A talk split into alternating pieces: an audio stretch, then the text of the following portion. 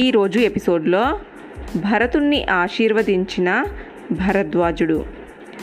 కథలోకి వెళ్దాము.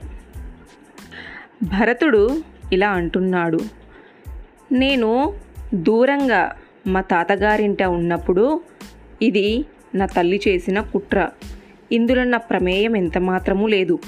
జరిగిన దానికి పరితపిస్తూ రాజ్యాన్ని రామన్నను స్వీకరించమని చెప్పడానికే వచ్చానిక్కడికి.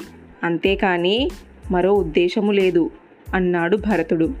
అవునన్నట్టుగా భరద్వాజుడు చూస్తూ తల ఊపాడు వశిష్ఠుడు.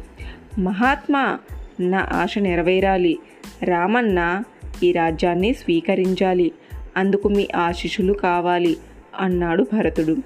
భరద్వాజునికి పాదాభివందనం చేశాడు. అన్న రామయ్య ఎక్కడున్నది చెప్పండి మహాత్మా. వెళ్ళి ఆ పురుషోత్తముణ్ణి వేడుకుంటాను అన్నాడు భరతుడు. తప్పకుండా చెబుతాను అన్నాడు భరద్వాజుడు. ఇలా అన్నాడు అంతలోనే. రాముని పట్ల నీ అనురాగము భక్తి గొప్పవి. నీ త్యాగం కూడా చాలా గొప్పది. బాధపడకు. నీ మనసులో ఏముందో నాకు తెలుసు. తెలిసిన నీకు మరింత నిబ్బరాన్ని కలిగించేందుకే నేను ఇలా నిష్ఠూరంగా మాట్లాడాను. అంతేగాని నిన్ను హింసించాలని కాదు. ధన్యుణ్ణి మహర్షి నీ త్యాగాన్ని మూల్లోకాలు కీర్తిస్తాయి. నీ ప్రయత్నాన్ని పంచభూతాలు హర్షిస్తాయి అన్నాడు భరద్వాజుడు. సీతారామ లక్ష్మణులు మందాకిని తీరాన చిత్రకూట పర్వతంపై నివసిస్తున్నారు. వెళ్ళిరా అన్నాడు భరద్వాజుడు. భరతుని ఆనందానికి అంతు లేకుండా పోయింది. పరుగున బయలుదేరబోయాడు. చెయ్యెత్తి వారించాడతన్ని భరద్వాజుడు. నీ మంత్రి సామంతుల్ని పరివారాన్ని సైన్యాన్ని మా ఆశ్రమాన్ని ఆహ్వానిస్తాను. వెళ్ళి తోడుకునిరా. రామకార్యానికి ప్రయాణవుతున్న మీ అందరికీ ముందుగా నేను విందివ్వాలి. అది నా ధర్మం అన్నాడు భరద్వాజుడు. భరతుడు వద్దన్న వినలేదతను. పదే పదే ఆహ్వానించాడు. కాదనకూడదు అనుకున్నాడు భరతుడు. కలిసికట్టుగా వస్తామని చెప్పి అక్కడి నుంచి వశిష్ఠ మహర్షి సహా నిష్క్రమించారు. భరతుని పరివారం వస్తుందని తెలిసి అగ్ని గృహప్రవేశం చేశాడు భరద్వాజుడు. ముమ్మారు ఆచనం చేశారు. తూర్పు దిక్కున తిరిగి సమాధి స్థితిలో జపం చేశారు. తరువాత స్వరయుక్తంగా మంత్రాలు చదువుతూ దోసిలి పట్టారు. విశ్వకర్మ ఇంద్ర యమ వరుణ కుబేరాది దేవతలను ఆహ్వానించారు. ప్రార్థించారిలా దేవతలారా నేను భరతుణ్ణి పరివారానికి అపూర్వమైన విందు ఏర్పాటు చేయబోతున్నాను. వారందరికీ మీరే మందిరాలు నిర్మించాలి. విందుకు కావలసిన సర్వ సామాగ్రిని మీరే సమకూర్చాలి. నదులన్నీ చెరుకు పాలలాంటి జలాలను ప్రవహింపజేస్తే కుబేరుడు వస్త్రభూషణాలను చంద్రుడు భక్ష భోజ పూలమాలలను అందించాలి. బ్రహ్మ మహేంద్రువులు కొలువుల కూటలో నాట్యగానాలు చేసే అప్సరసలంతా ఇక్కడికి రావాలి. తుంబురులు మొదలైన వాద్యాలతో వచ్చి ఇక్కడ అతిథులను అలరించాలి. భరద్వాజుని ప్రార్థన ఫలించింది.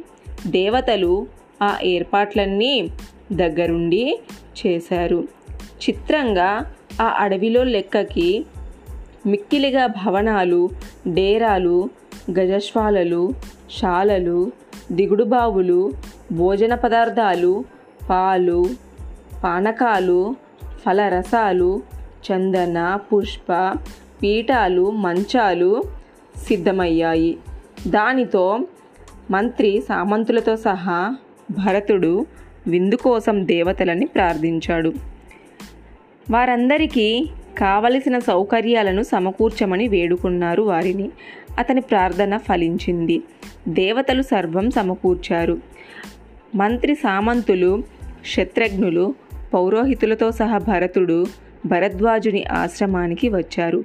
అక్కడి పెద్ద మందిరంలో ప్రవేశించారు. సువర్ణ సింహాసనము పట్టుగొడుగు వింజామరల్ని చూశారక్కడ. కళ్ళు మూసుకున్నాడు. సింహాసనం మీద రాముడు కూర్చున్నట్లుగా ఊహించుకొని ధ్యానించాడతన్ని. కాసేపటికి కళ్ళు తెరిచాడు. రాముడికి వీచినట్టుగా వింజామరలతో సింహాసనానికి వీచాడు. పక్కగా ఉన్న ఉచితాసాన్ని స్వీకరించాడు. భరతుడు అధిష్ఠించిన వెంటనే తమ తమ ఆసనాలని మిగిలిన వారు కూడా స్వీకరించారు. వినోదాన్ని ఆశించారు. ఆశించిందే ఆలస్యం. అప్సరసలు గంధర్వులు నాట్య గానాలతో వారిని సంతోషపరిచారు. వేల కొలది వృక్షాలు స్త్రీ రూపాలు ధరించి అక్కడికి వచ్చాయి. అప్సరలతో పాటు అతిథులకు తలంటారు. భోజనాలు సమకూర్చారు. ఏనుగులు గుర్రాలకు కూడా నీరు మేతలను అందించారు. కోరింది తిన్నారంతా. నచ్చిన దుస్తులను ధరించారు. చల్లగా చందనాన్ని పూసుకున్నారు. పుష్పమాలలు వేసుకున్నారు.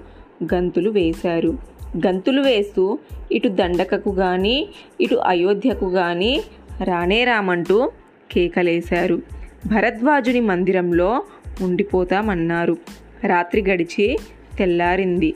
తెల్లారుతూనే దేవతలంతా ఏర్పాట్లు ముగించి అక్కడి నుంచి నిష్క్రమించారు.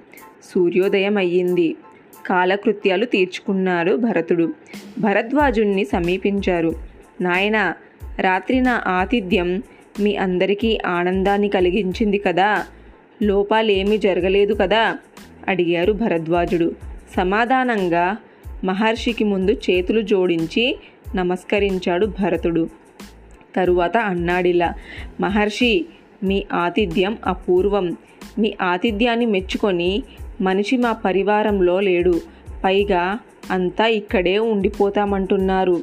అటు అయోధ్యకు కానీ ఇటు దండకకు కానీ రామంటున్నారు. నిండుగా నవ్వాడు భరద్వాజుడు.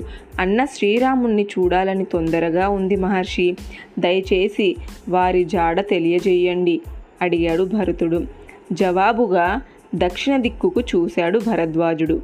చెప్పాడిలా కుమారా ఈ దిక్కున ప్రయాణిస్తే రెండు యోజనాల దూరంలో మందాకిని నది కనిపిస్తుంది. దానికి దక్షిణంలో చిత్రకూట పర్వతం ఉంది. మందాకినికి చిత్రకూటానికి మధ్య శ్రీరాముడు నివసిస్తున్నాడు. పర్ణశాల నిర్మించుకొని హాయిగా ఉంటున్నాడు. చాలు మహర్షి చాలు అన్న ఆచూకి తెలిసింది. ధన్యున్నయ్యాను అన్నాడు భరతుడు. అంతలో అక్కడికి కౌసల్య సుమిత్ర కైకలు వచ్చారు. భరద్వాజుని పాదాలకు నమస్కరించారు. తన ముఖాన్ని మహర్షికి చూపేందుకు మనస్కరించక భరతుని చాటు చేసుకుంది కైక. దశరథునికి ముగ్గురు భార్యలని తెలుసు. వారి పేర్లు కౌసల్య సుమిత్ర కైకలని తెలుసు. అయితే వారెవరెవరన్నది మహర్షికి తెలియదు అడిగాడిలా భరత కుమార నీ తల్లుల్ని పేరు పేరున పరిచయం చెయ్యి. తప్పకుండా మహర్షి పుట్టడు దుఃఖంతో ఉపవాసాలతో కృషించి ఉన్న. ఈమె నా పెద్ద తల్లి కౌసల్యాదేవి. ఈమె రామమాత. అండగా నిలిచిన వాడిన గన్నేరు పువ్వులా ఉన్న ఈమె సుమిత్రాదేవి లక్ష్మణ శత్రుఘ్నుల కన్నతల్లి. ఇక నా వెనుక నిల్చున్న ఈమె అని ఆగిపోయాడు భరతుడు. చెప్పడానికి సిగ్గుపడుతున్నట్లుగా చూశాడు. చెప్పు నాయన ఎవరామే? ఇంకెవరు మహర్షి? ఈమె కైక సీతారామ లక్ష్మణులను అరణ్య పాలు పాలు చేసి దశరథ మహారాజు మృతికి కారణమైన నా కన్నతల్లి అన్నాడు భరతుడు. దుఃఖంతోనూ కోపంతోనూ గొంతు పూడకపోగా దల తలదించుకున్నాడు అతని అవస్థకు జాలి చెందాడు భరద్వాజుడు.